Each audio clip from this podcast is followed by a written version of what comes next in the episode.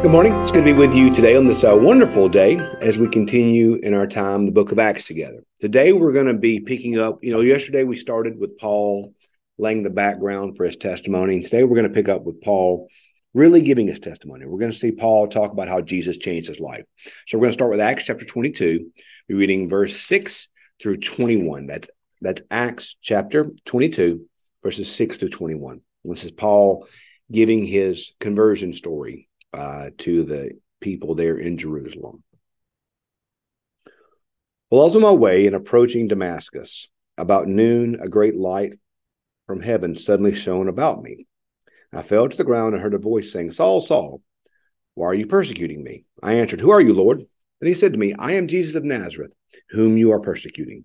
Now, those who were with me saw the light, but did not hear the voice of the one who was speaking to me. I asked, what am I to do, Lord? The Lord said, Get up and go to Damascus, and there you will be told everything that has been assigned to you to do. Since I could not see because of the brightness of that light, those who were with me took my hand and led me to Damascus. A certain Ananias, who was a devout man according to the law, and well spoken of by all the Jews living there, came to me, and standing beside me, he said, Brother Saul, regain your sight. In that very hour I regained my sight and saw him. He said, The God of our ancestors has chosen you to know his will, his will, to see the righteous one, and to hear his own voice. For you will be his witness to all the world of what you have seen and heard. And now, why do you delay? Get up, be baptized, and have your sins washed away, calling on his name. After I returned to Jerusalem, while I was praying in the temple, I fell into a trance and saw Jesus standing, saying to me, Hurry up and get out of Jerusalem quickly, because they will not accept your testimony about me. And I said, Lord, they themselves know every synagogue I imprisoned you and beat those who believed in you. While the blood of your witness Stephen was, was shed, I myself was standing there approving and keeping the coat of those who killed him. Then he said, Go, for I will send you far away to the Gentiles. And so we see Paul tell his conversion. Uh, we see him uh, tell um, this crowd what had happened to him. And uh,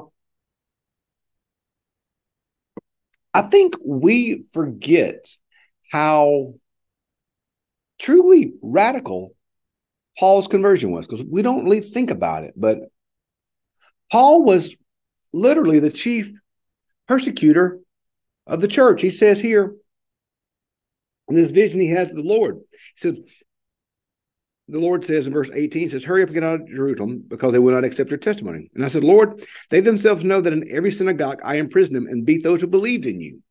And while the blood of your witness Stephen was shed, I myself was standing by approving and keeping the coat of those who killed him.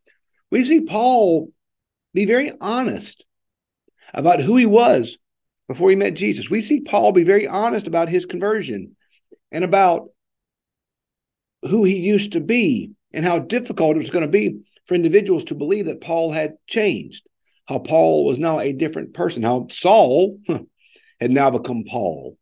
Um, that's a hard thing, y'all. It's a hard thing to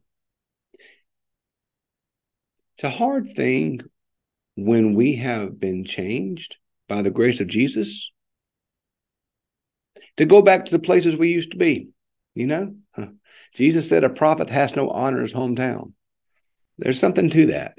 Um, it's hard when we have been saved to go back to where we used to be. I see that a lot with new Christians, how challenging challenging it is when they go back to school or when they go back to their family in a new way of life, a new thinking, a new lightness and, it's hard because you know they may not accept you.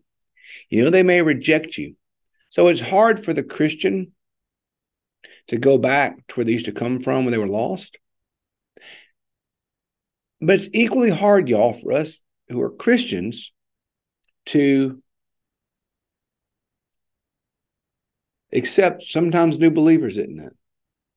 Because sure the lord couldn't change them. Surely they're not really different. Surely they're not who they they couldn't have changed. A leper, was still saying a leopard doesn't change its spots. And I think in our world we live in now, we live in a world now that y'all that doesn't want to forgive. We live in a world now that people want to hold on to past mistakes and past failures and past everything. We we often want to hold on to our past failures, but frankly, let's be honest, we kind of want to hold on to their past failures too, don't we? You know, it, it it's it's almost like I want grace for me and forgiveness for me, but I want to hold on to what you did wrong. And the gospel calls us to be reminded that we are new in Christ and that I want to be forgiven and I want to be restored of my sins. But likewise, you are new in Christ as well. So I'm not going to hold, I don't want you to hold on to my failures. I don't want you to see me as the person I used to be before I met Jesus. You know, I want you to see me as the new person, the person who is in Christ now. But you want the same thing, don't you? You don't want to be judged by your mistakes. Uh, uh, the psalmist says, Lord, remember not the sins of my youth. You don't you want to be seen as more than your mistakes, more than your failures, more than what you've done wrong. So I want to be forgiven of my sins and to be seen as new in Christ. And so do you. And so do you. So we've got to learn how to show each other grace, don't we? We've got to learn in life how to show each other mercy. Paul is telling him what happened to him. And he said, I'm a new man. This the Lord changed me. The Lord appeared to me and said, Lord, I've got a mission. The, the Lord said, Saul, you got a mission. Ananias says, The Lord's given you a mission. You have something to do for Jesus.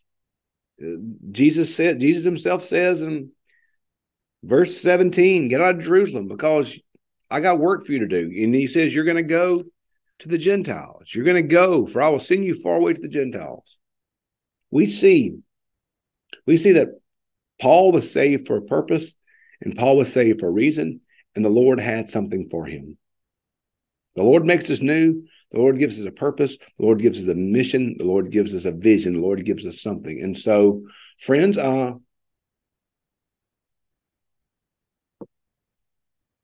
we need to know the conversion of Christ. And we need to know the new life that Jesus has for us and how we live. We need to let go of the past. We need to tell others what Jesus has done. And we need to let go of others' past as well. We, you know, It'd be so easy. So easy to hold on to our mistakes. So easy to hold on to our, our sins. But it's this great quote I love. I'm paraphrasing from C.S. Lewis. C.S. Lewis once says, If God has forgiven you your sins and you can't forgive yourself, you've made yourself a higher moral judge than God. So it's important for us to forgive ourselves of our sins. I don't want to hold on to my mistakes. But likewise, I don't want to hold on to your mistakes either. Paul's a great story in forgiveness. In forgiveness. Paul was saved by Jesus. Jesus restored him and Jesus saved him. And so Paul was able to let go of that which was behind. What does Paul say at one point? If anyone was behind, I press on for the goal in Christ Jesus. So Paul pressed on. He forgot what lay behind. He pressed on. So Paul was new. Paul was saved by Jesus. Jesus appeared to him and he saved him. Paul had a mission and Paul proclaimed it. And Paul faced suffering. Paul Paul faced challenges. But Paul was faithful. So show yourself grace this morning. Know that you're not who yesterday is past. Yesterday the, the sins of yesterday, the mistakes of yesterday, if you repented of those, if you confess them to Jesus, they're in the past. They're in the past. Let them be in the past. Walk forward, believing in new grace and new mercy. Morning, new my morning, new mercies we see. So let go of the past and walk forward in new mercy. But if I'm going to walk forward in new mercy today, I want you to walk forward. I want to let you walk forward in new mercy today. So you don't hold my past against me, and I won't hold your past against you. and we'll love each other and we'll be faithful together and we'll work for the kingdom. So Paul was able to let go of what happened and live into Jesus. He's told him this is who I used to be, but it's not who I am anymore. So let's uh let's live in that hope of change and of restoration and of redemption today. Well, um, tomorrow, starting um, in verse 22, we'll see um, their response. And I'm sure, as has been the case with Paul, the response probably went really well, didn't it? probably not. If you know Paul's story, probably not. So, anyway, we'll pick up tomorrow with their response to Paul. Have a great day.